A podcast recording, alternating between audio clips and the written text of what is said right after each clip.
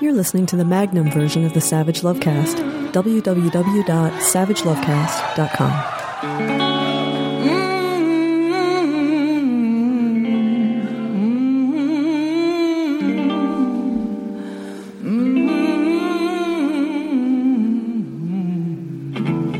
If you're stuck in a relationship quandary, or if you're looking for sexual harmony,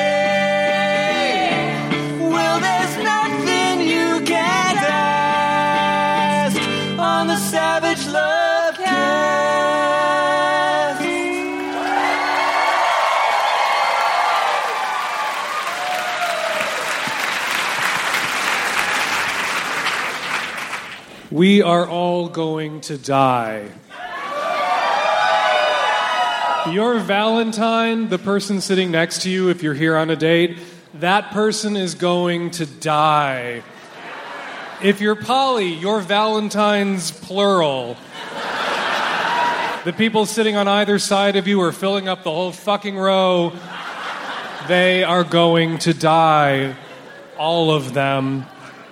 Polly will not save you from death. Nancy just died. I'm going to die. All of us, we are going to die. I know this is a pretty morbid way to open a show on Valentine's Day. Today is about flowers and chocolates and tender lovemaking. If you have a Valentine, if you don't have a Valentine, today is about cynical jokes, box wine, and defiant masturbation.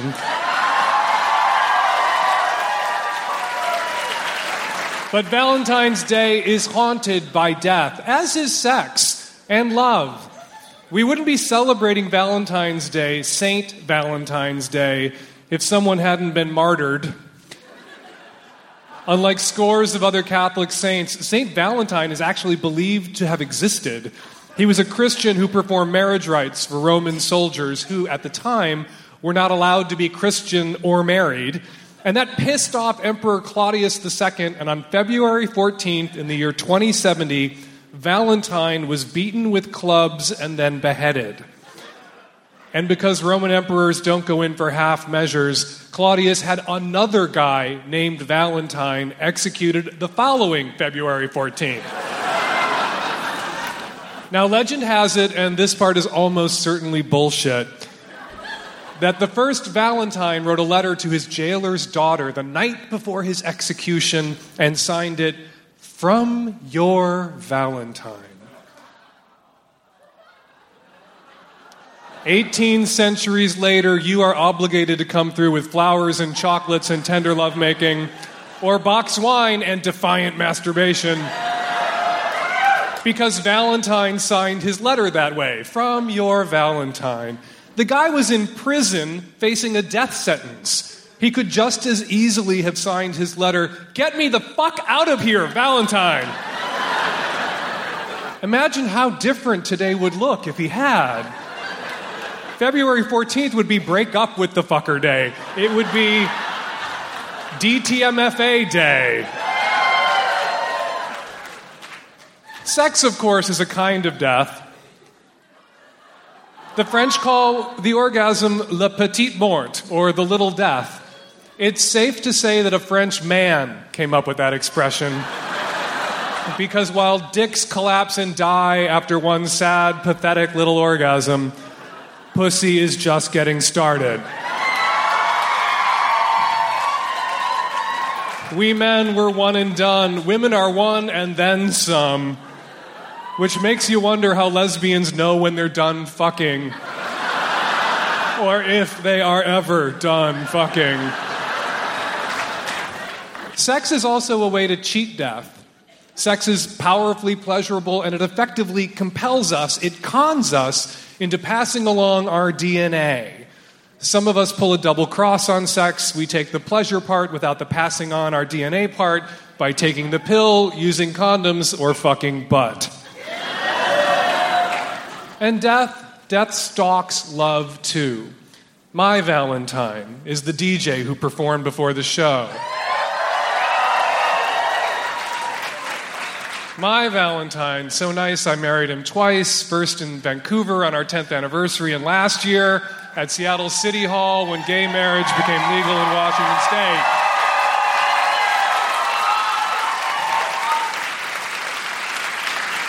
I've been with Terry so long that it's hard to imagine a future without him. I literally can't wrap my head around the concept of a present without him. To exist in the now without Terry, the thought is so awful that I don't allow myself to contemplate it. It's just too much. We've been together for 20 years. At, we've been together for 20 years. At this point, I don't remember how to do laundry. Tis a fearful thing to love that. The 12th century poet Judah Halevi wrote those words. It might be the truest thing that has ever been said about love and death. And he's right. And he's dead. And I'll be dead one day, deader than Chris Christie's White House hopes. And all of you will be dead one day, deader than Michelle Bachmann's eyes. And all of our Valentines will be dead one day. So, tonight, on a very special, slightly morbid Valentine's Day edition of the Savage Lovecast, we are going to talk sex and death, or as I like to call them, coming and going. Caitlin Doughty of Ask a Mortician fame is here to talk with us about love and death and mourning so you will know what to do if your Valentine should drop dead after the show tonight. Caitlin Doughty will be dead one day.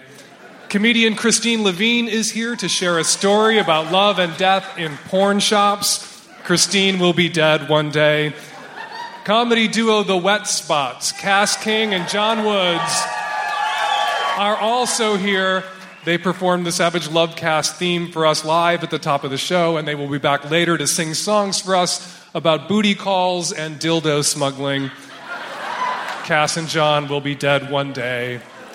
All of that, plus sex advice and the Tit Clamp Intermission Challenge coming up.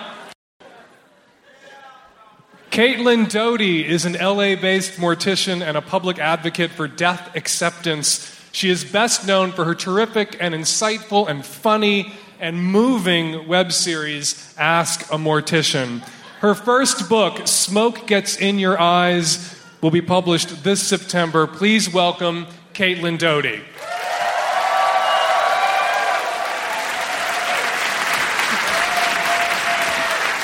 Hello. Okay. Welcome to the Death Cast, everyone. Um, so, you're only 29 and you're a fucking mortician.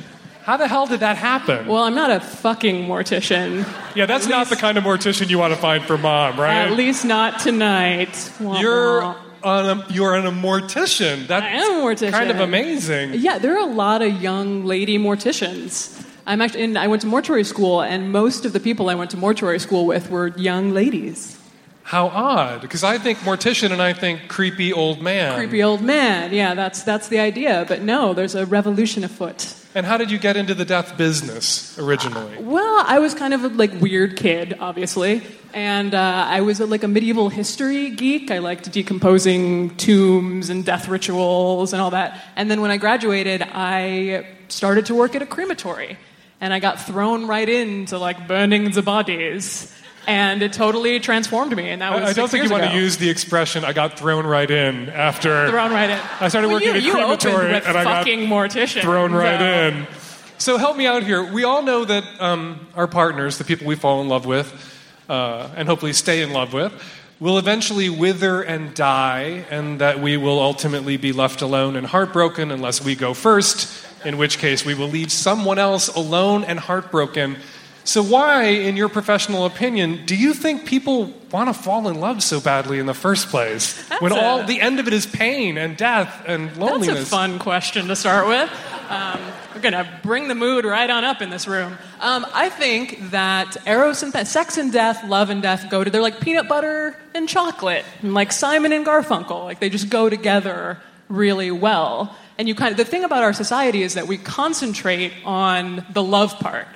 A lot. We concentrate. We have OkCupid profiles. We have like Pinterest wedding boards. We have all this shit that's about love and how to fall in love, but we don't concentrate on the death part. But they go together. So if you're uber focused on love, you have your partner, you fall in love, and then you just get to sit there and have horrible fear about their impending death. The only thing I think I've ever said to Terry about his death until tonight um, was, "You're not allowed to die."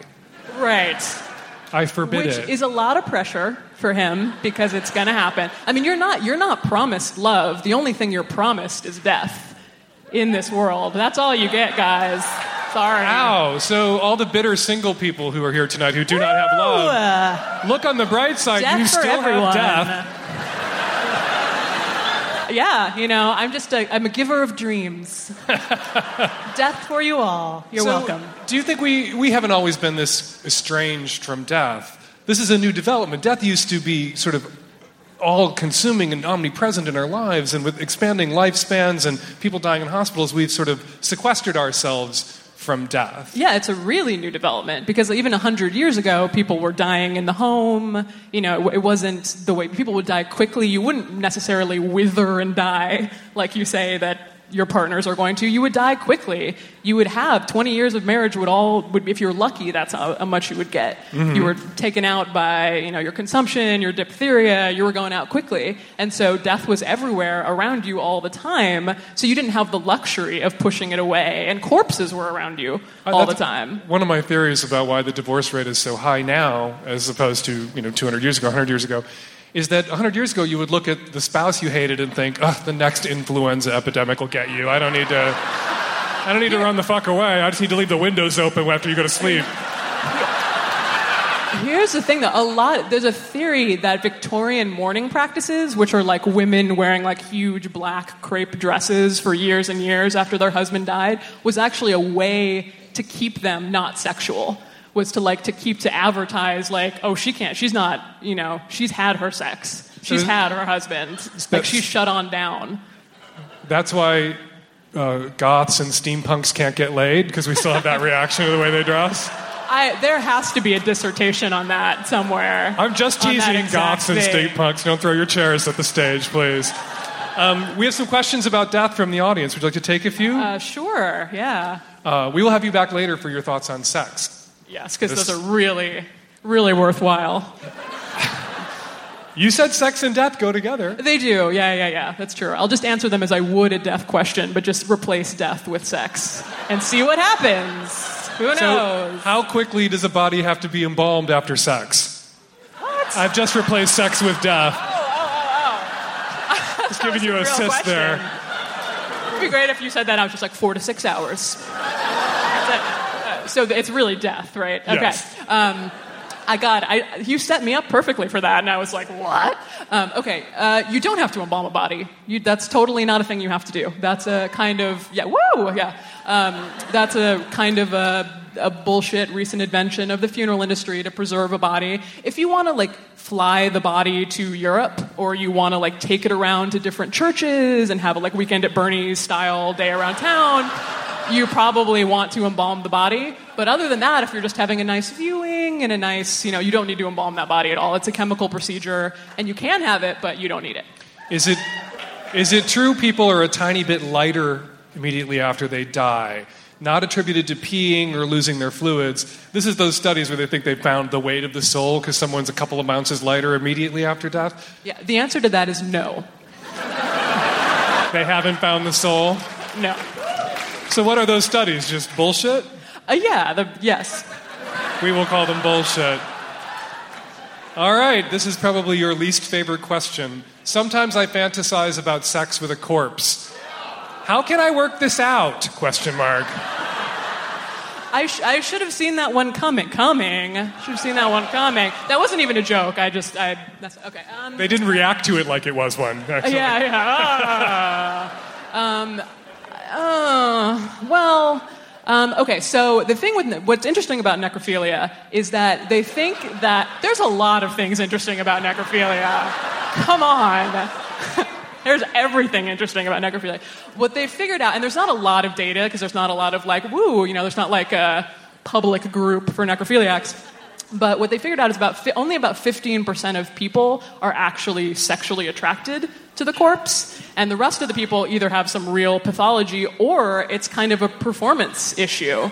They think, you know, this is somebody who Will not judge me. will not judge me. Exactly. This is somebody who's like a passive partner. So I guess what I would recommend is getting someone like someone in the fetish community to do corpse play with you, which is a real thing. Don't actually go to your mortuary. So if somebody's do that. bustling out of the theater right now, we know who asked that question. Corpse play. Well, go happy that up. Valentine's Day. Um, what happens to breast or other implants after death, and are they bad for the environment? Uh, yeah, probably. Yeah. So, I actually, I, I never had to deal with that, but my boss at the first crematory I worked at was like, "Oh man, like I, we had this woman with silicone breast implants, and in the crematory retort, just fucked up the retort because I think it just sort of like went out and like plastinated on the floor." Of the cremation chamber, and they had to like send someone in there to pick it out. I don't know. That's what he told me. That could have been like him being like, haha, the new girl. Like, we're going to tell her this, but it sounds true to me. We're going to say it's true. So, So, I, so probably. One more awful question and then a good question. Oh, okay. Would you mind if someone fucked your corpse? That's so sweet. Thank you. I, I thought I wasn't going to have a Valentine, but sounds like you're out there. You must have a box of restraining orders in your office that you just Yes. like throw out at people. Yes, I just like I when I'm feeling lonely, I just spread them out on the floor and like roll around in No, no, them. no, that you take out against your Yeah, exactly. view. Yes. Yeah. Okay, good. But just nice to know somebody loves me, you know. But you don't want them within 200 yards of you at any time. No, no, no, no. And I also do no, I don't. Also, people like there's this idea of the corpse, like vampires and the Victorian beautiful corpse, that these beautiful things. And like corpses are actually kind of not are the gross. They're gross. Like and they can be beautiful if you make them beautiful, but we're viscerally designed to be not so into corpses because if we eat them, they make us sick. We're against decomposition. Like we have all these biological things. They remind us that we're going to die. Like you may think you want to have sex with my corpse, but when it comes down to it, you're probably going to be like, mm, thank you. Thanks, but no thanks. Uh, last question um, for the death segment. But thank you anyway. We have a four and six year old, uh, and our 16 year old cat is dying. So, two kids, four and six, and a 16 year old cat is dying. Should we allow them to see his euthanasia and or see his body after his death? P.S. Love your YouTube videos. Oh, thank you. Um, first of all, I'm so sorry. that's that's terrible. Um, but I, actually, my cat just died. Um, it's, oh, now we are bringing down the mood. Um, my cat just died, and what I did was a home euthanasia, which is something that I did a bunch of research on. I didn't know they did that, but there's a, a pet doctor or a veterinarian, as they call them, will come to your home. Not to get technical on you motherfuckers. One, one, one of them darn pet doctors come to your house.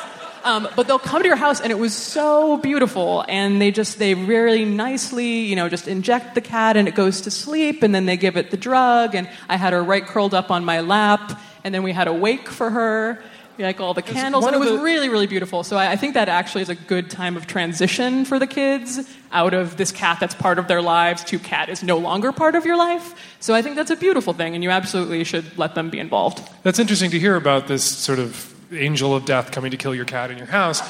Because one of the things people talk about when they've taken their pets uh, to be euthanized, um, which is something we should be able to do for our loved ones who are not animals, we Agreed. have to let them suffer either, is that for you know a dog going to the vet is a traumatizing experience. And many dogs have this sort of, and cats will have this reaction of being in the pet's office, getting very tense.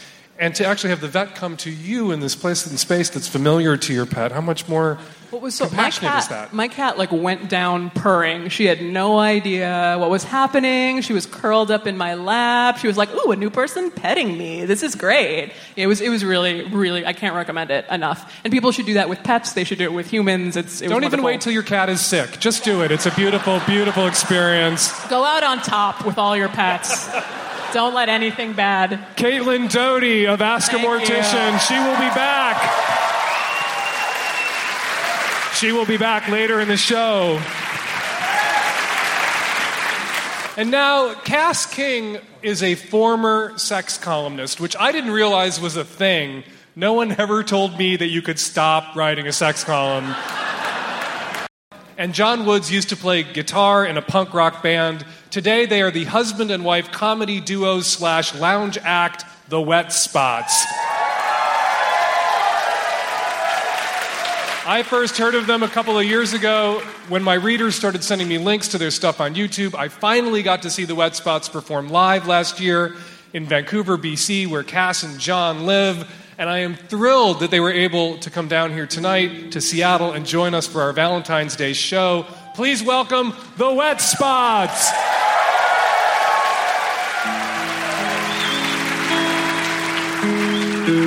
Thank you very much. As Dan said, my name's Cass King. My name is John Woods. And we're the Wet Spots. And we write love songs for people who are kind of slutty.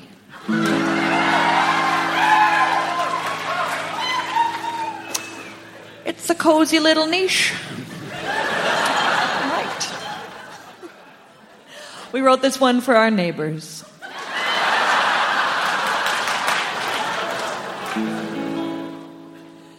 It happens fairly often when we get to getting off, and then a soft and tender thud comes through the wall. Jesus Christ! We know that they can hear us. It's their little way to cheer us on, since they apparently have no sex at all. We suspect that they're a little shy. Yes, that must be the reason why. They never seem to look us in the face. We'll have to have a do where we invite them over to get to know us in a confidential way, and we'll say hi there. We're your kinky neighbors. It's great that you came by to see the pad. Hi there, we're your kinky neighbors. How lovely that you brought your mom and dad. Won't you step in and have a gin and tonic? We'll mix it up and serve it in a nice colonic. Hi, Hi, we're your kinky neighbors, and we know how to treat our neighbors right. They got so mad at me one time, I was using my vibrator by Horatio? He's gifted at fellatio, but Geraldine's a top and somewhat frigid. I see you have a massive fist. Are you a sadomasochist? If so, Manuel can handle up to 20 inches. Hi there, we're your kinky neighbors. Thank you so much for calling the police. Hi there, we're your kinky neighbors. They've learned to show up with their truncheons greased. If you should be awakened by some screaming late at night, clamps are on a little time. So hi. Hi, we're your kinky neighbors, and we know how to treat our neighbors right. Hi. Hi, we're your super duper kinky neighbors, and we know how to treat our neighbors right.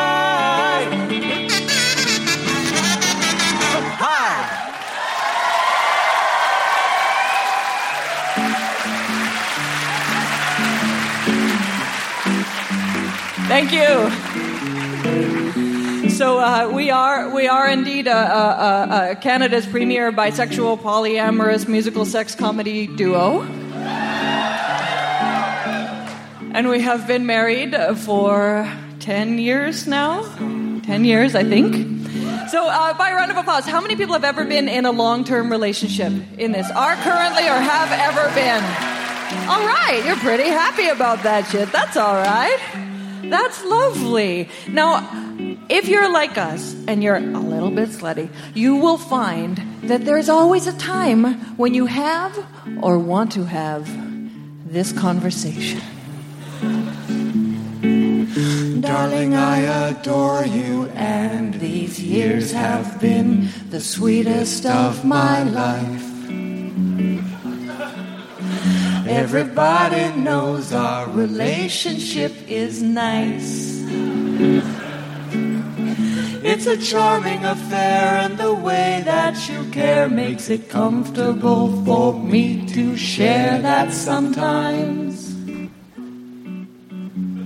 I just want to fuck somebody else.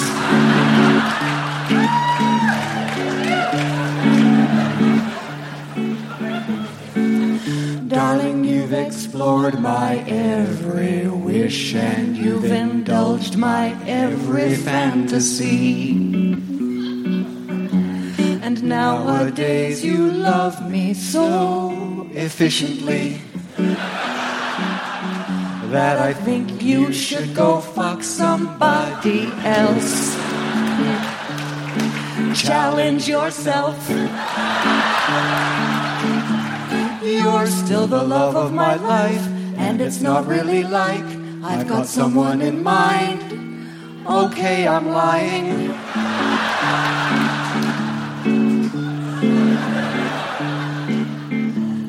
I read a book and it states having multiple dates with your multiple mates is satisfying. Why are you crying? Darling, like I told you, if it's not okay with you, then that's alright. I'll hold you close and love you every night. Pretending that I'm fucking someone else. Pretending that I'm fucking someone else. Really fucking banging someone else.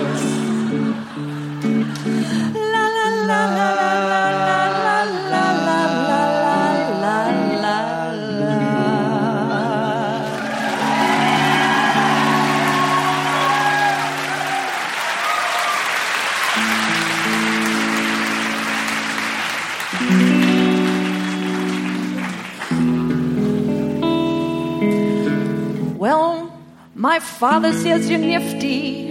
And you've heard of Baudelaire. And We both agree that human rights abuses are unfair. You understand your feelings, And you're not afraid to share. and I think I could do something with your hair. You smell nice, And you're groovy. And we both like foreign movies. my mother says you have that touch of class Well, I can see a shining future. where we'll dialogue and nurture. But there's one last thing I feel I need to ask. Do you take it in the ass? Do you take it in the ass? Cause you're beautiful and curvy, but unless you're kinda pervy, there's no way you and me are gonna last. Do you take it in the ass? In the ass? When it comes to brains, you've got 'em, but unless you'll play the bottom, I'm afraid I'm gonna have to take a pass. Well, you're adorable, reliable, but is your anus pliable? That's the information that I need. You would do it if you love me. If you're nervous, squat above me. You'll be able to control the depth and speed.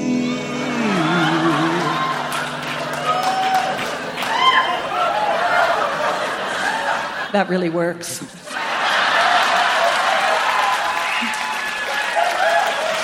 Do you take it in the ass. Everybody sing. Do you take it in the Ass. Oh, that's beautiful.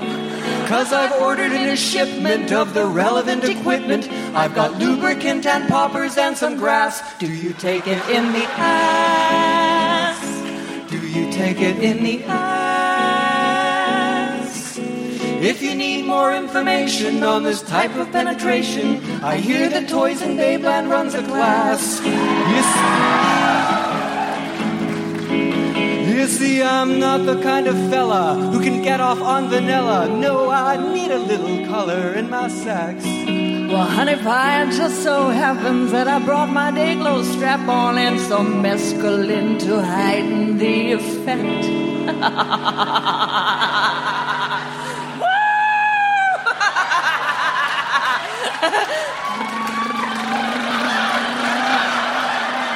Are you ready? Sure. Do you take it in the ass? Sing, you fuckers!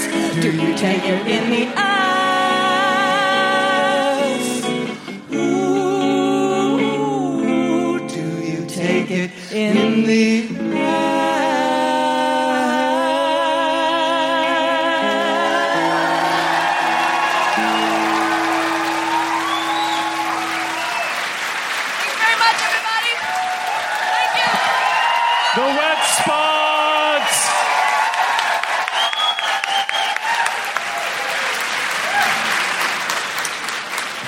Welcome back, Caitlin Doughty.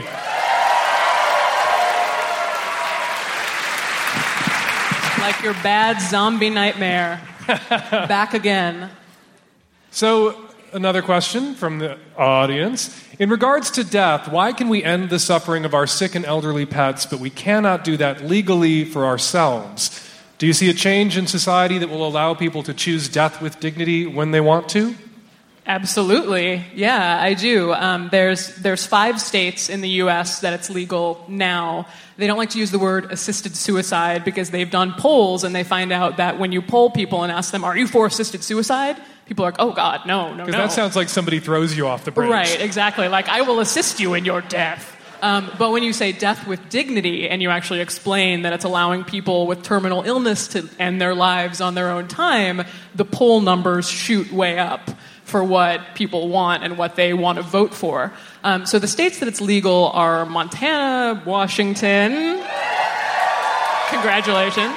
Um, Oregon, Wyoming. Oregon, uh, now New Mexico. And Wyoming. And Wyoming? Wyoming? I thought Yeah, it was Montana. Yeah, by court decision. Mont- uh, never mind. Montana. Yeah. But uh, yeah, so it's, it's getting there. Um, I know there are initiatives that are beginning in California, which is where I'm from, that I very much want to be a part of because absolutely, there's no reason that, uh, if, if you haven't seen it, there's a documentary called How to Die in Oregon um, that I would really recommend and kind of elucidates some of these issues.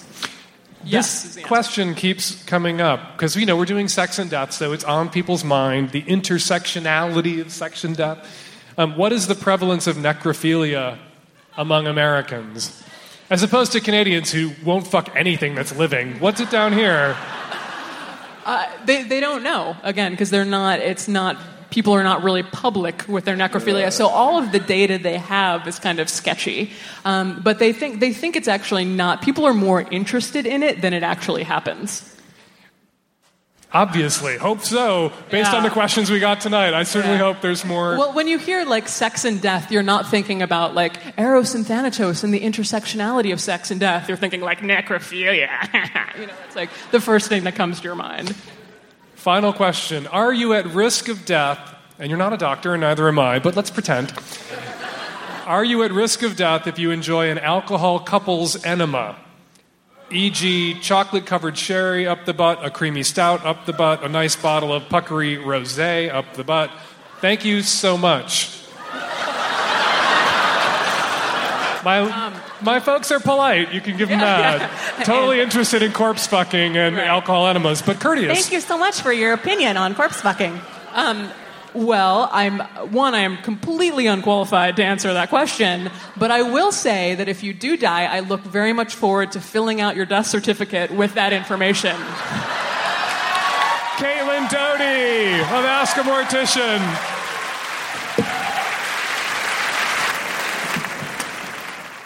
Christine Levine worked in a porn shop in Portland, Oregon for 14 years.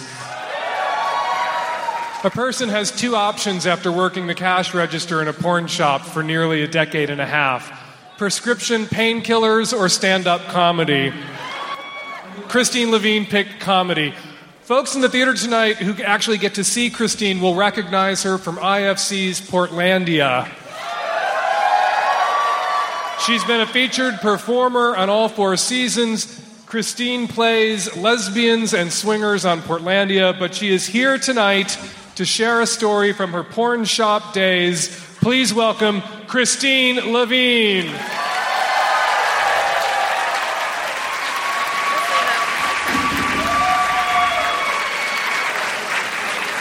Oh, what an honor it is to be here tonight. Um, I, uh, they said that being a porn clerk would never get me anywhere. Like, fuck you guys. I'm fancy now. I'm at the Neptune in Seattle. I'm a big deal. Thanks, thanks, thanks. Um, yeah, I worked at a porn store for a long time, and um, there's a lot of uh, stories that come out of that because you people are fucking nuts. So fucking weird. But um, uh, one of my this is this is something that I like to t- uh, tell people when they tell me that everything happens for a reason. I'm like, no, I got something that's kind of stupid. Um, here's what happened. I was, I, it was uh, Christmas uh, time, uh, December 22nd, about eight years ago, and uh, I was drinking at work. Graveyard shift, you get bored. You know what the fuck can go wrong? It's Christmas. Let's celebrate, right? Anyway, I only have I only have jobs that I can get fucked up at anyway. I I have I yeah, a porn clerk can get fucked up there, no problem. Uh, I'm a comedian, get fucked up there, no problem. And I'm a mother. So ain't that right, baby? hmm So I'm at work and I'm drunk. And uh, anyway, it seems like it's a slow night, like nothing bad's happening, everything's fine. And then all of a sudden, my coworker Josh says, uh, "Hey, the lights off in booth 26." Okay, you guys know what a Jack Shack is? I got to explain to a savage audience what the Jack Shack is? No, you guys got it right. The meat locker. So when the light goes off in that, you know, uh, that means that whoever's inside isn't paying and therefore is no longer renting the room. So me, as the dutiful porn clerk, I have to go and knock on the door or with the mag light and go, "Hey, buddy, pay or get out." That's what I gotta do. So um, it's always just some junkie or drunk passed out or something. So it's no big deal. So I gra- I tell Josh, I'm just like, "I got this. I'll handle this shit." I'm hammered, and I grab the keys and I go back to the arcade. Isn't that the greatest name for it? The arc, like, that's so cute. Like only gays would call it something that adorable, right? It's the cutest thing. There's a little cat and mouse going on. It's kind of a fun game. Anyway, so so I go back and um, I knock on the door. Booth 26. Hi, come on, porn clerk. Christine, come on. And uh, no answer, nothing. Now, behind me, I have one of our regular cruisers. I call him Senor Nothing. Okay, he is this gorgeous little Hispanic dude, and I mean little tiny guy, and he's wearing a fishnet shirt and black hot pants, leather hot pants, and boot and like go-go boots, right? And and I call him Senor Nothing because every time I ask him, "What the fuck are you doing?" he goes, "Nothing." okay, nothing, Senor Nothing. Um, so I, I'm just about to open the door, and Senor Nothing says, I think he's sleeping. Be so quiet. And I said, okay. I got, I got this dude. And uh, so I open the door, and um, I push it in, just in a little bit, and I see this guy's shoulder. And I recognized it immediately. I had seen this guy just 15 minutes earlier, and uh, he had bought what I call the gay Happy Meal. He bought, yeah, he bought, uh, what do you think it is? Comden Lube and Popper. That's it. That is the homo trifecta. That's it. Yes. Oh my God, I love you. That's right. He bought, he bought those three things.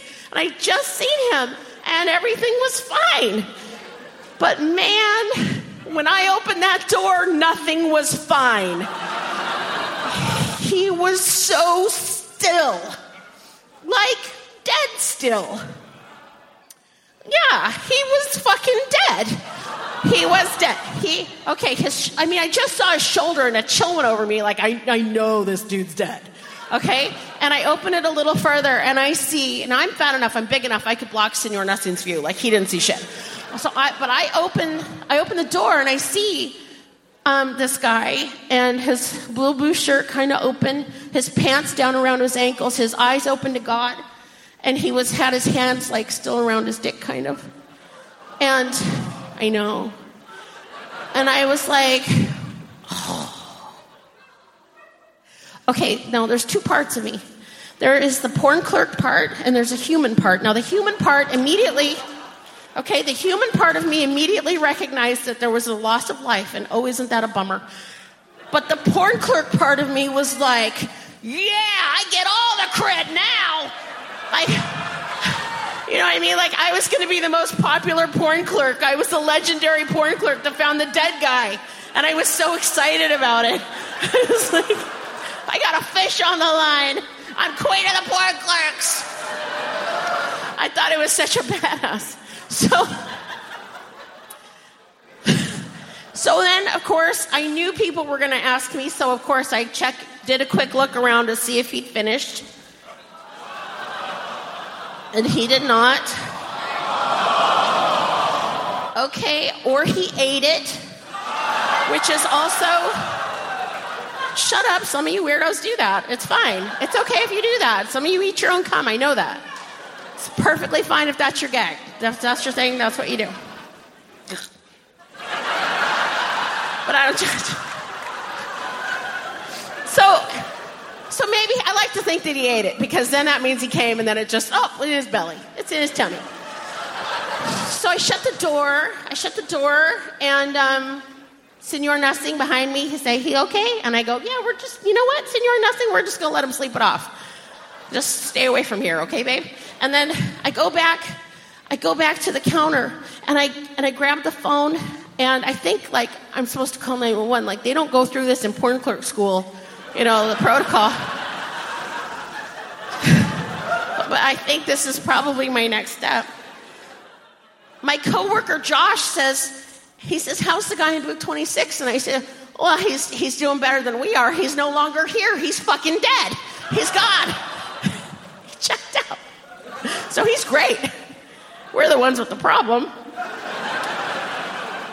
and, and so I dial 911. And then the 911 dispatcher, this is where it gets so bizarre. It turns into fucking the weirdest story ever. This dispatcher, this dispatcher, she does her little spiel. She says, uh, med- uh, 911, medical emergency, police, or fire, blah, blah, blah, her little thing, you know. And I said, oh, I hadn't thought about that. I don't know really. I don't, I don't actually think I need any of those things, you know. I don't really, I don't know. She said, well, what's your, what's your emergency? And I said, well, I'm not, now that I think about it, it might not even be an emergency. I don't, I don't know. I said, I said, well, let me tell you the problem. Let's call it that, right? Let's call it the problem. The problem is that I have a dead body in one of the booths and I would like you to come get it. Right? Like it's a sack of garbage someone left on my front lawn and I I don't know what to do about it. Just come somebody come get this. This isn't mine. Well, well, she she turns around. She says to me, so I think I think she's being funny with me because she goes, "Well, how do you know he's dead?" And I and I'm like, "Oh, you thought I was kidding, so now you're making a joke to me." So I want to make a joke back, and I said, "Oh, because I tickled him and he didn't laugh." That's why. That's how I know. I, like me and her just having fun now with it, right? Why be in a hurry? Well, then I realized, no, this bitch is fucking mad at me because I'm just being so flip about it. You know, she's pissed off. Because she says, no, I mean, why are you telling me this man is deceased? Are you a doctor? Are you qualified to diagnose someone as deceased? And I said, You bitch, I just told you that I am a porn clerk. Why would a doctor work at a porn store? Of course not. No. It's just ridiculous. So she's so she goes, okay, well, why don't I just send somebody out then? I was like, fucking right? Do that.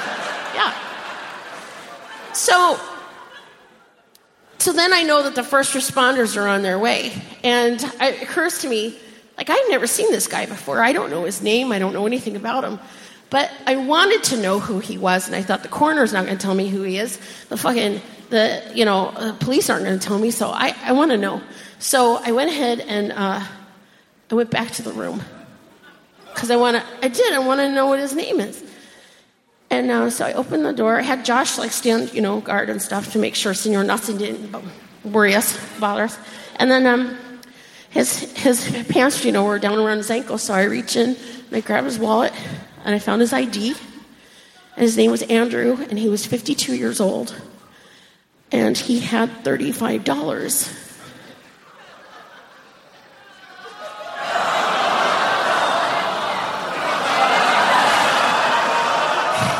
Okay.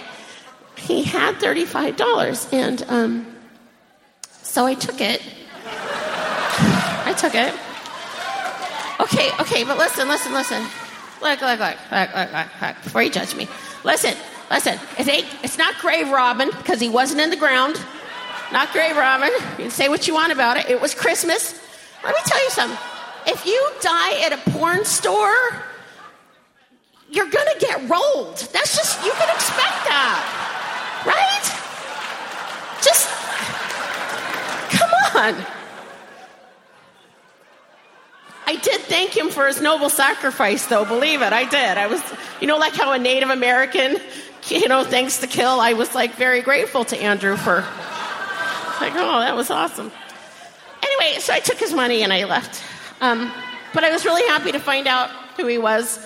And then I went back, and then the first responders came. And then they said, um, well, they, they came and they, well, you got a situation. I said, oh, that's one thing, yep. So I, and I opened the door, and the first responders dropped their paddles and stuff, and they said, holy shit, this guy's dead. And I said, right, I said, you go tell that cunt dispatcher that Dr. Levine diagnosed him properly. Now then, and then the coroner came, and um, I said, the coroner and I were talking. He said, "Well, do you remember the last thing he bought?" And I told him that he bought the Homo Happy Meal, and uh, no, and the coroner said, "Well, why would he get the, the amyl nitrate, the popper?" And I had to explain to the coroner. I had to educate the coroner what that shit was about. That's an uncomfortable conversation. This guy's 80 years old. I had to tell him how to have gay butt sex. This is what you do, babe. So, and then he said, well, maybe he had a stroke because if he had been taking Viagra and then huffing the nitrate, you know, that would uh, make one, one raises your blood pressure and one lowers it, and then you stroke out. So then I said to the coroner, so I tell him that, and then I tell the coroner, I said, can we at least, you know, like do something about his car? And he said, no, his wife will come get it. And I was crushed because I thought his fucking wife. He goes, yeah, we already contacted her. She's on her way. She'll pick up the car. And I said, Well, God damn it, can we just at least take the car and move it across the street to the fucking Baxter Auto Parts so she doesn't have to suffer the indignity of coming to get her dead husband's car at the porn store? And he said, Oh, Christine, you're so sweet to even think of that. he didn't know that I'd stole the $35, obviously. I'm like, I'm so sweet. He said, But you're just going to incur more you know, we just would have to tow it, and that would be an even greater expense for the family because now they've got to pay for the funeral. Do you want that? And I said, Well, no, okay, fine. So his wife came in in the morning, puffy eyes, with her daughter, her like 20 year old daughter. Yeah, got the keys. And they left, and then a few days later, I found Andrew's uh, death notice in the, um, in the thing, in the paper. And I have to say, you know, um, part of me honestly, I wanted to go to that funeral. Isn't that sick? It would be such a weird funeral because everybody's what, you know, going around saying, "Oh, he died doing what he loved," shit like that. But I think, I think part of me, I wanted the human part of me, that human part of me. Like we make jokes about it, and I am making jokes about it because I, if I don't, if you don't laugh, you'll cry. But the point is, is that Andrew was gay and he never he never told anybody that he was gay. He lived this life with his wife. But i know what he was doing there. And i know his secrets. And i wanted to tell his wife you know what? What andrew was doing wasn't wrong. And everything's okay. And you don't have to be embarrassed that your husband was here and he loved you. I'm sure that he loved you.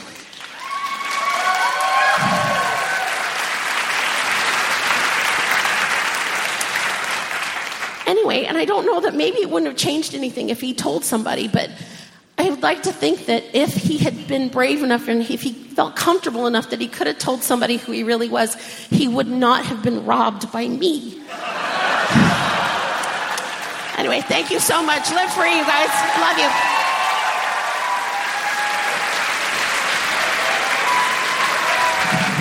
Christine Levine.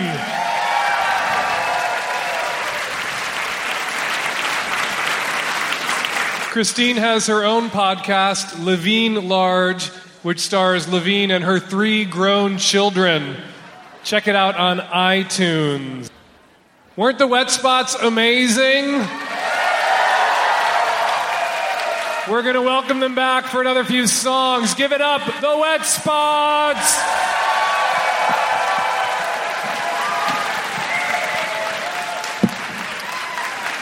Woo! Oh, what a show! What a show! I'm so thrilled to be here.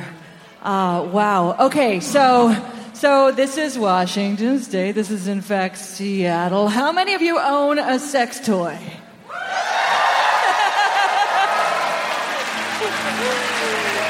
That would be 100% of the house, thanks to Toys in Babeland. All right.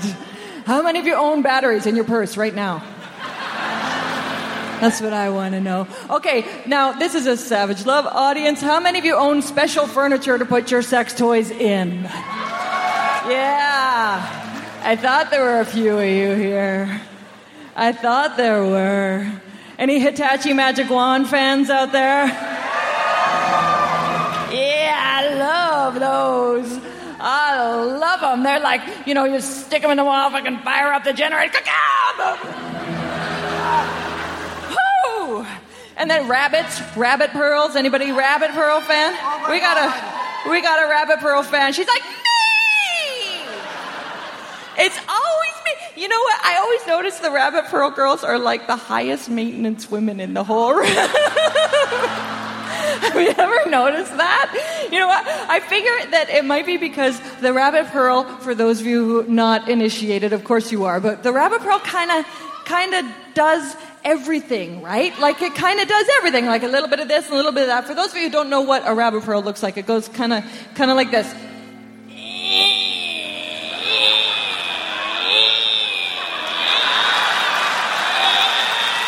that. If the rabbit pearl doesn't do it, you don't need it. Go to bed. The coke will wear off eventually. Yes. But, uh, but until very recently, there were actually six states in the United States where it was illegal to sell sex toys for the purpose of using them as sex toys. Yes! Can you guess which states these are? Utah. I heard of Utah. Good guess, but no.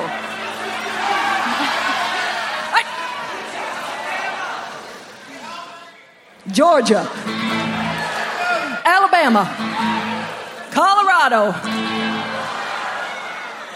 Virginia. And Ohio. But until recently, the meanest, The baddest. the rootinest, tootinest, dildo hatingest state in the Union was Texas.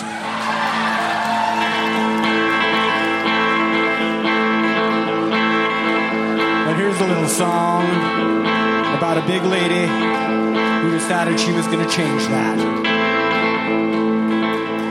Old Texas Annie had a big fat fanny and she drove a black sedan. She had Ben Wa balls in her overalls and a trunk full of contraband. And when the fog was thick, she'd pack her dicks and sneak across the county line. In Texas, any tool for masturbation is a crime. Hard living and promiscuous, she kinda liked the risk. She was a liquor drinking, dildo running rascal. With an electronic phallus for each housewife up in Dallas, and a probe for every asshole in El Paso.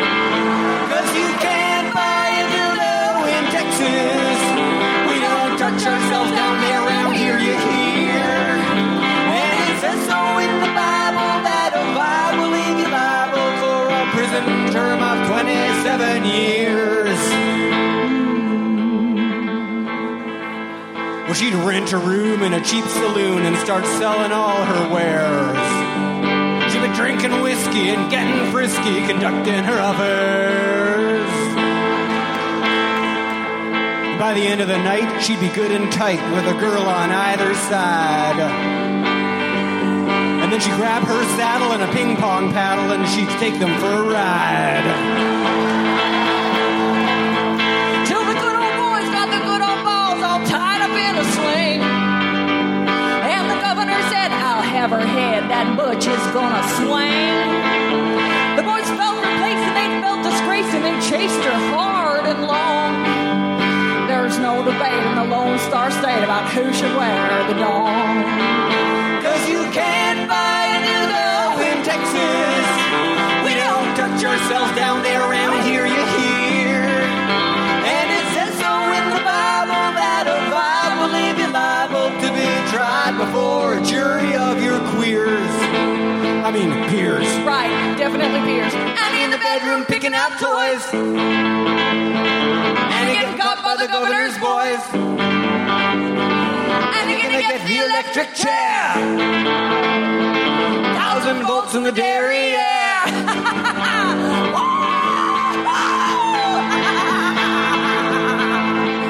Do it again, motherfucker. Come on. So they strapped her in, and the governor grinned. Oh, I guess you had your fun. Should have made by selling people guns. So good night, Texas Annie. I hope you burn in hell. She said, I'll see you there, you son of a bitch. And I'll see your wife as well.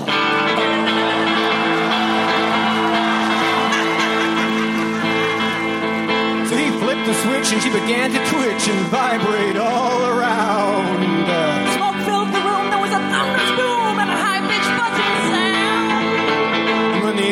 The air she had disappeared, and a hundred eyes grew wide. The men were stiff with horror, but their wives looked satisfied.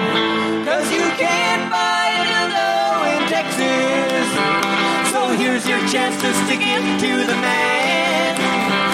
Take every opportunity to whack off with impunity. Go fuck yourselves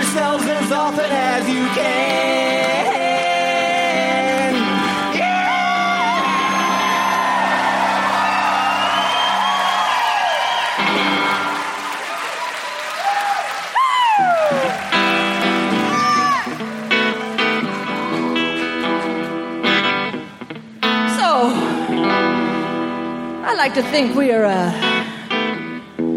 We're an open minded crowd here, aren't we? We're a little open minded. We like to think maybe we're a little kinky. But you know, look around the room. I hazard a guess to say that each and every one of us in the audience tonight has at least one thing that we will never, ever do again. Right? Right? Chopping the jalapenos and then having one off before bedtime? No. Never again. No. Everybody has that one thing. And this song is about my thing. And if it, if it happens to be your favorite fucking thing in the world, I'm not talking to you. I'm not. It just is my thing. It's my boundary, okay? So this is a song about my thing that I will never, ever do again. I've had 857 lovers. Mm. And you're certainly the greatest of them all. You make me moan and whimper like no other. You take me on the floor and off the wall. You're like an acrobat from Poontang Circus.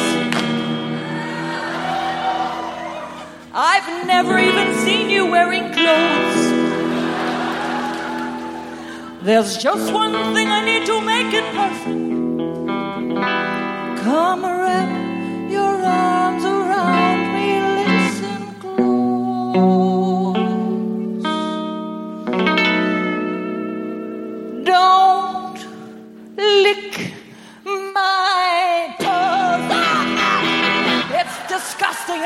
disturbing. It's upsetting and unnerving. All the things you could be on. Why must you choosing those? I'm not a prude. Mind kinky hanky panky. You can piss on me or spank me with a second-hand umbrella, but you better listen, fella. I should tell you right from hello. There's no way I'll let you tongue the yellow, postulating sores that fester in between my Don't lick my toes. I know you've seen it in the pornos. You don't see me your toes. There should be some kind of indication to you that it's something I'm, I'm just not that into, okay?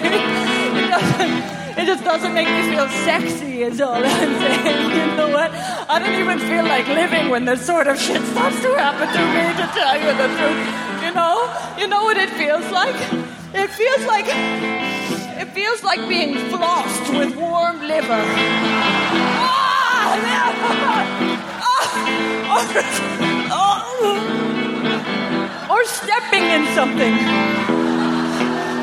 in the night.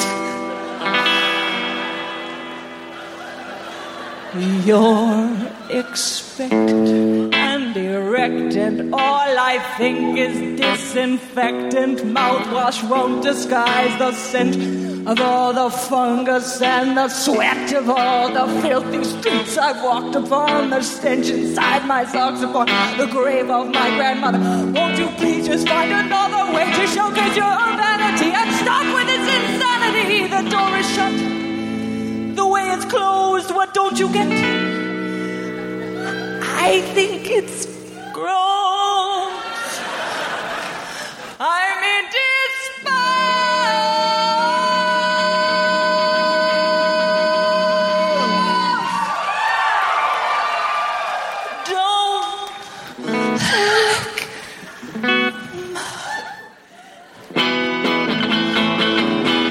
my toe. Thank you.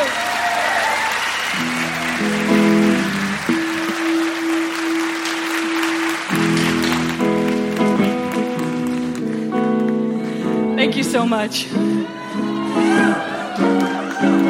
Uh, now, we have one last song for you tonight before we send you out into the Valentine's Day night. For those of you who did not fuck first, to get your fuck on. Or for those of you who did fuck first, to fuck again. Now, this is a love song for somebody who doesn't get very many love songs.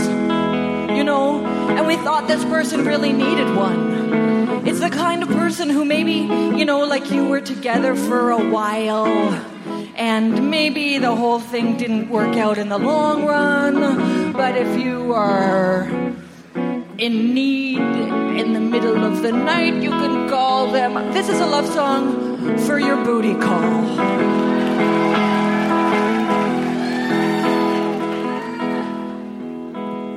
Well, we've always had a bumpy ride, and this is where it ends.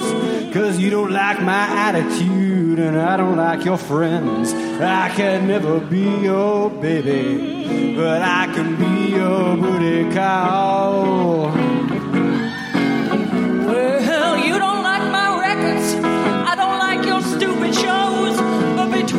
And my records, babe, it's you that's got to go. Well, I can never be your baby. But I can be your booty call. Yeah, yeah. Oh, I'd like to give a big, big thank you to Dan Savage and, Nancy and the Tech for having us on the show tonight. It's a real wonderful thing. You got another one for me? Well, if you meet him at the Love Cast and you go back to his house and then he has another whiskey and then he passes out, well, honey, just give me a shout. Well, maybe I will. I can be a booty call.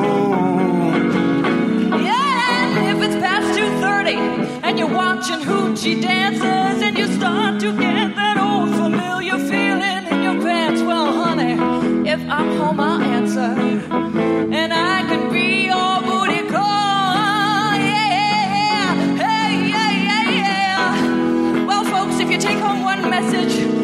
from the Spot show tonight, one message from this beautiful show, we want you to remember to please buy our CDs. But if you take home two messages, remember to love each other, because we're gonna die sometime. You got two left feet and your hair is sad. Your mama's so crazy and so is your dad, but you're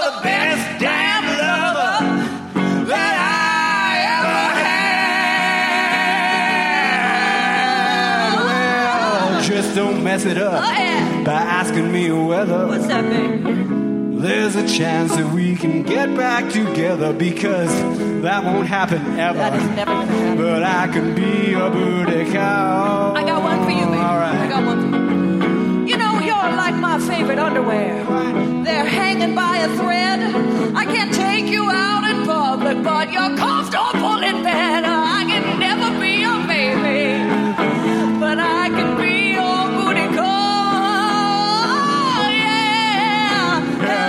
can never be your baby. but I can be your booty, booty,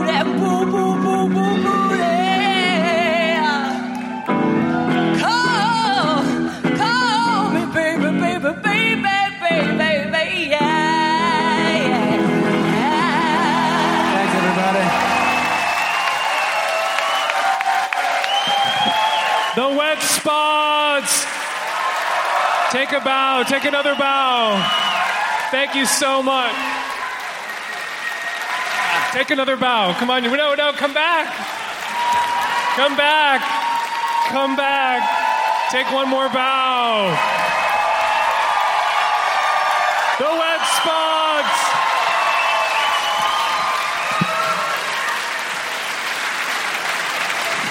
So good. So sexy. It wouldn't be a Savage Love cast without some sex advice. We have questions that the audience submitted before the show started. Christine Levine and Caitlin Doughty are going to join me now, and the three of us, porn clerk, advice columnist, and mortician, are going to let you all have some sex advice. Come on out.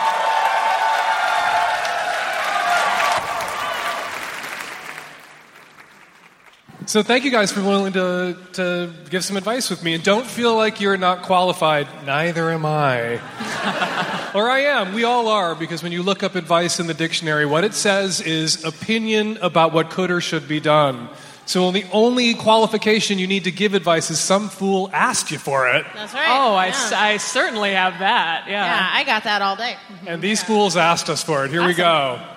Other than a fear of impregnating a woman, why would a straight man have an aversion to ejaculating inside his girlfriend?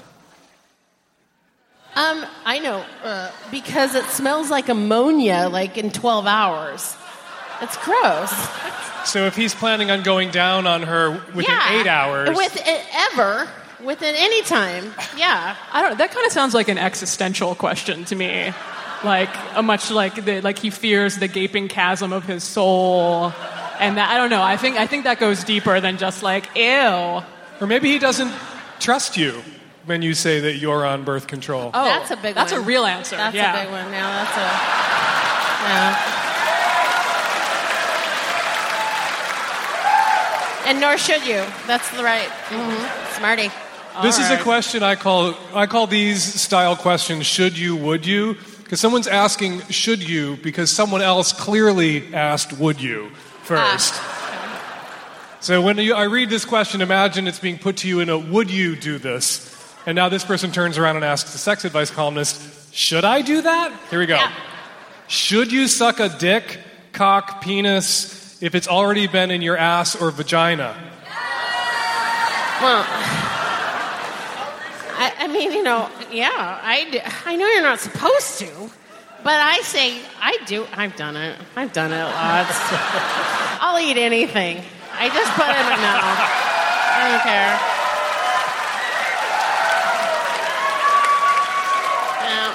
Yeah. The elusive dick cock penis. Um, yeah, yeah. I mean, if you if you're not comfortable with it, just like lightly clean it off, or like sensually clean it off. You Yeah. know, With a ball washer from Yeah. the golf pro Or get shop. Like, get like a strawberry towelette, or, Or something with your to, tongue. like, Get gently in there. Massage it off. Look at all. Who cares? If you've got hepatitis and he's got hepatitis, you can't get something you've already got. Just go for it. I'm not even going to weigh in on that one. I think you guys nailed it. I Can't find my logic, Dan. I wonder if the guy Uh, writing that was like, mm, hepatitis. I'm worried about hepatitis. Hepatitis Giardia. Uh, but if you're, re- if you're really rolling around with somebody, if you're really in them and on them and touching them with your tongue everywhere, you've probably ingested a little bit of everything already anyway. That's anyway. right. That's what I think. yeah. And bacteria is really good at balancing itself out. Unless it, kills That's you, just in like which case you science, profit. guys. yeah. If Either I- one of us catches them, we're fine. So many He people dies, we die from cock, penis, dick disease Cooties. ingestion every year. I have a lot of intense fantasies that I am afraid to share with my partner. And then they list them, and they are the boringest. Like, how can you not ask for this shit? Latex, Oh, come on. anal, Oh, Jesus. pony play. Okay, that's a little a little above the anal cut. How do I start that conversation? Well, if your partner is sitting next to you, Yeah. problem solved. Your, your partner will hear that pony play is totally normal and acceptable. And And fun.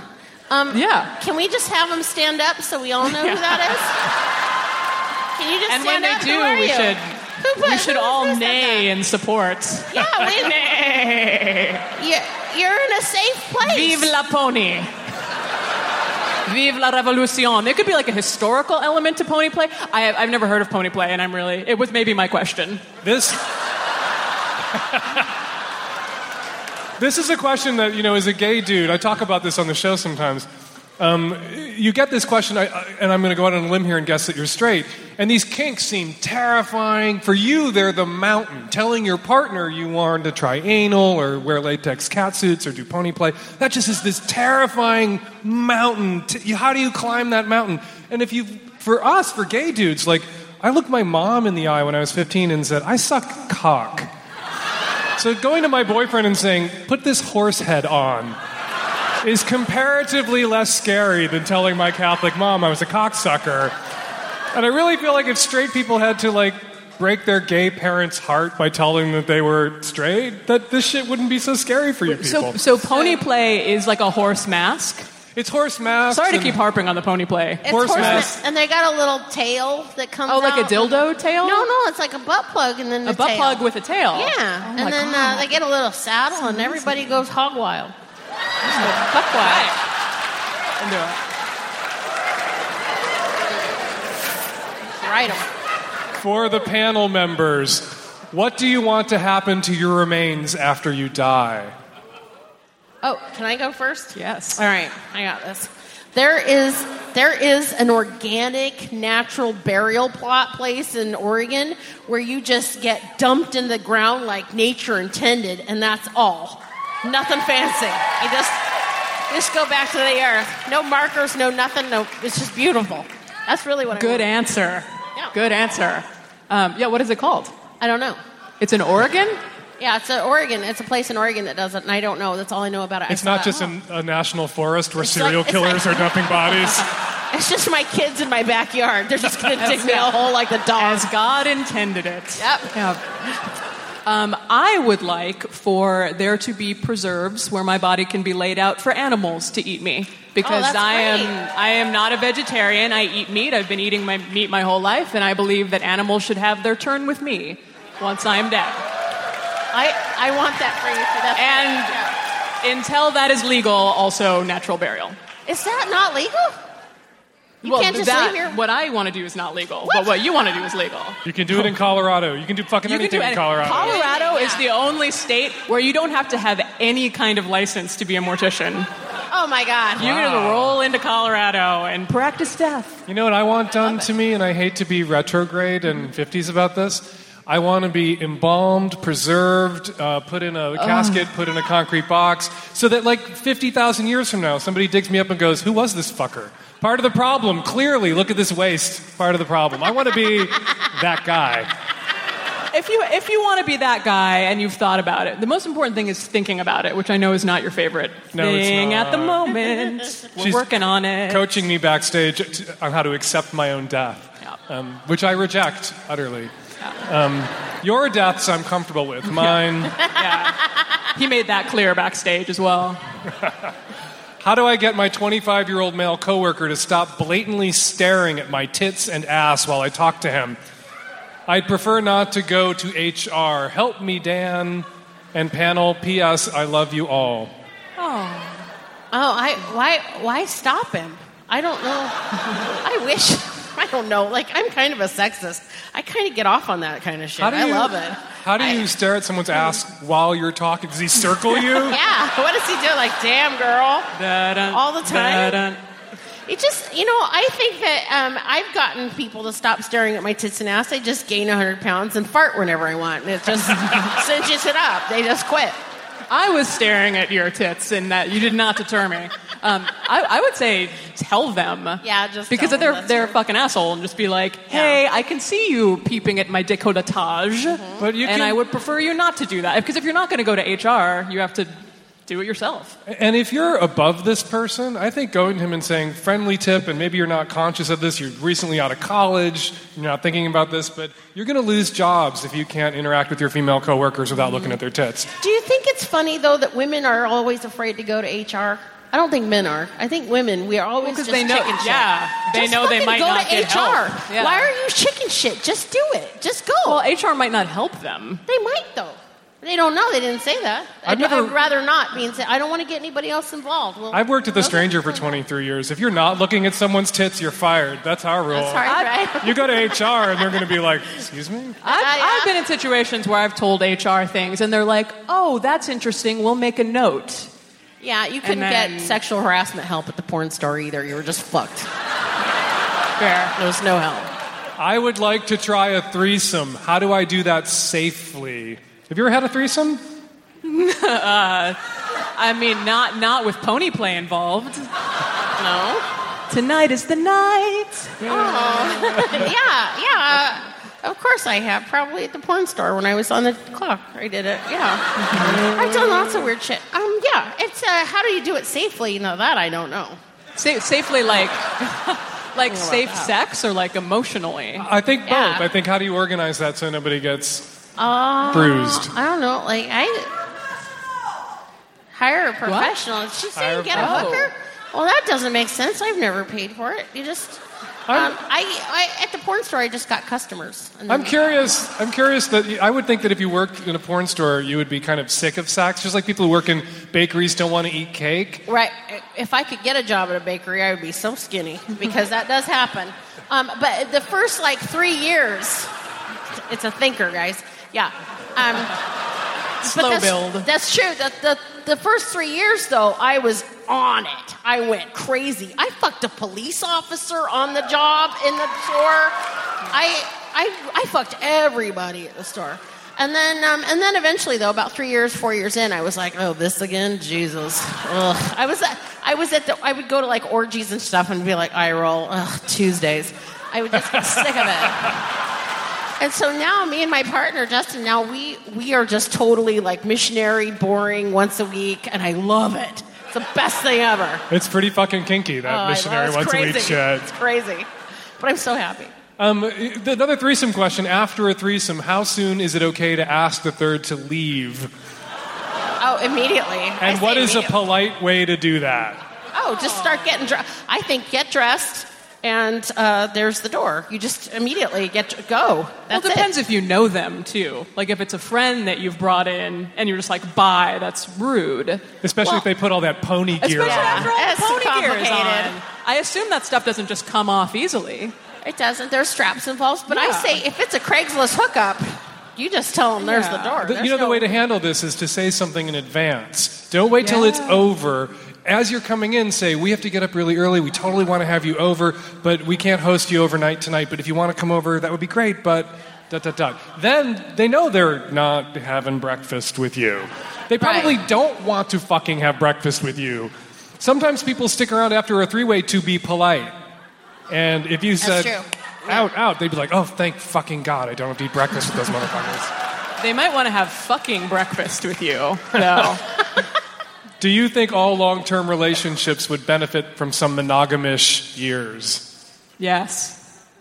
Yeah, I think so. I think I've done it always. I was married for a long time, and we had like an open rela- or open marriage for a while, and um, it works. But then when someone falls, like my husband ended up leaving me for a lady he met on StarTrek.com.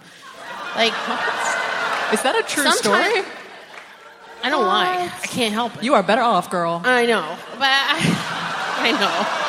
That was that was not that was not an anti Star Trek thing. No, no, no. By the way, it was But an you're right, anti yeah. this douchebag. I just mean that, like, sometimes um, these, op- you know, the, you need the monogamy years to build that trust and to know that everything's going to work out, and then you can, I think, then open it up and then it works out. But my husband and I didn't do that. I agree. I actually agree with Build that. Build a solid foundation first. When I start relationships now, it's on the premise of like I would like this to be exclusive for a while, but you have to know that later on we have to be able to talk about opening it up. What advice do you have for a woman who's about to have vaginal intercourse with a pierced penis for the first time? R- run! They're not that scary. Um, if it's, I say, make have a- sure your IUD string isn't real long. Oh. You That is that is excellent advice. And we're going to leave that one right there. I think we don't need to pursue that any further. That question answered. What would be your one piece of advice for a polyquad? The same advice I give to everybody communicate, communicate, communicate. You're just going to have to have like little United Nations meetings once a week about Wait, are, we, are we talking about a polyamorous quadriplegic? four way relation, four people in a relationship. Oh. I thought you meant. Oh, I totally I- thought it was Yeah, polyamorous, polyamorous quadriplegic. quadriplegic. is Yeah. what we thought. That's totally what I thought. And, but you're right, Dan. Communicate, communicate, communicate. I was like, I, I think we're going to be able to figure out who it is. First of all, What are the in the wheelchair. just? We only have time for a couple more questions because I'm going to die. Um, what are the sexiest things people with itty bitty titties can do during straight sex? Seems like ideal sex in our culture equals big boobs. How do I change that? Back it up. What is she asking? She's, she's saying, a, yeah, She's got small tits. so? I Yeah. don't get it. I don't know what's. it's like the- perfect to hold on to. Yeah, You gotta love your tits and, and trust Yeah, that the if- person who's with you loves your tits. If you love That's your tits, everyone, how, how can you Everyone love else others' is going to love your tits. Ev- yeah. My, my tits are so gross, but my boyfriend loves them. I don't know why. But anyway, it doesn't matter. No, Tit you're- confidence. Also, people who touch tits just like, yeah, they just love touching tits. Tits are fun to touch. Big Nipples are ones, great. small ones, Nobody cares. misshapen ones, different side ones. It's like Play-Doh. Yeah. You can have a big, big, giant glob of Play-Doh, or you can make a little Play-Doh house. That's fun every time. How does a young gay twink get into the kink scene? BDSM, SM, puppy play, etc. I think you just follow Wilhelm from Berlin out of the That's building. right. I'm gonna follow Wilhelm from Berlin out the door. These I was saying, I think if you're a young gay twink, you're on your way. They'll find you, babe. Trust me. You're gonna be a star. You're famous already. Show up anywhere. So funny. Two more questions. Can you or can you not organism Science question. Cool. Can you or can you not orgasm by only or just massaging your prostate? And does it does it rid you of leftover or built up semen? Like you have excess. Like you special semen. There's a special semen. Let me tell you the science. There's a special semen pouch that lives separate under your prostate. And They designed those stimulate it- ketchup packets to work just like Yeah, that. that's so- Got to get the rest out. It's based on food science, based uh, on the uh, human body. Like, t- like toothpaste. People, Yeah, squeeze it you all. know, when a man is aroused, the prostate swells. It pulls a lot of fluids out of the bloodstream. That that is part of what makes the seminal fluid that goes flying out of you. And there's some people who think that that you know some people who are doing chastity play, they get aroused, their prostate swells, they get aroused, their prostate swells. Eventually, their they prostate explodes and they die. Um, but you can theoretically massage the prostate, and the fluid, the seminal fluid that's built up, will leak You out. just ejaculate, yeah. I've never seen this. I've seen it in You've gay. s- I've seen porn. Yeah, I've seen it happen in gay porn. Watched a guy getting fucked by another dude. They didn't touch his dick at all, and he just and it happened. I saw it. I so is the it. answer yes to this question? Yeah, I, I saw it happen. I'm not a doctor, but I, you know, I do have I eyes. think you are a little bit. I would say you are. I You're have a doctor eyes. of life. I watch gay porn. I saw this happen one time. I have gay sex. I've never seen that happen. I need to start watching gay porn to see what I'm doing wrong. Well, you may have me beat on that down. I don't know. Last question.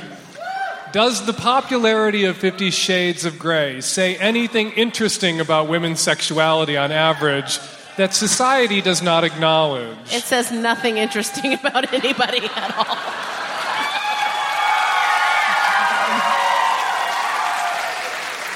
I don't know. Like just because the material itself is like not interesting doesn't mean that its popularity doesn't say something interesting. And what do you think the popularity says? That peop- women want to be taken.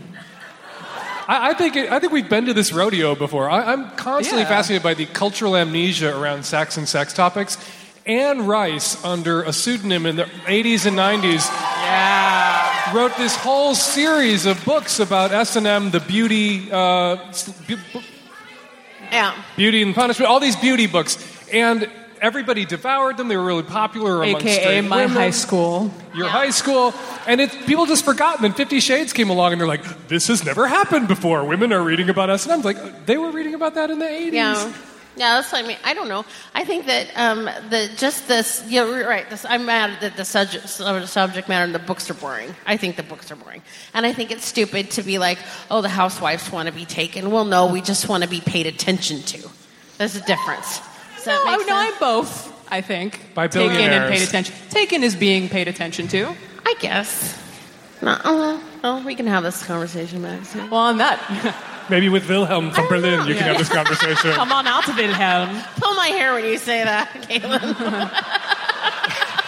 Christine Levine and Caitlin Doughty, give them a round of applause.